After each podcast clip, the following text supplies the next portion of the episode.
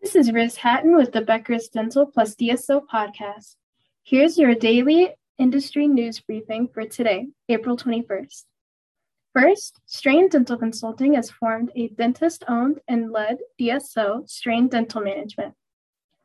The new DSO was created by joining Strain Dental Consulting with 33 independent dental practices across 11 states, according to an April 14th LinkedIn post from Strain Dental Consulting.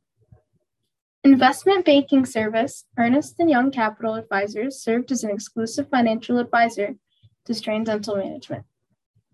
A group of investors gave $122.5 million of debt and equity to support the transaction and fund growth.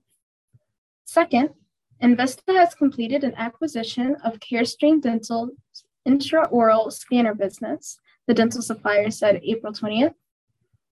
Envista agreed to buy the segment for $600 million in December 2021, in alignment with its goals to offer digital solutions for dental workflows.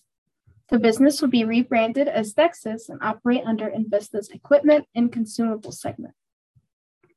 Third, New Hyde Park, New York-based Premier Care Dental Management has launched a scholarship program for its employees and their family members.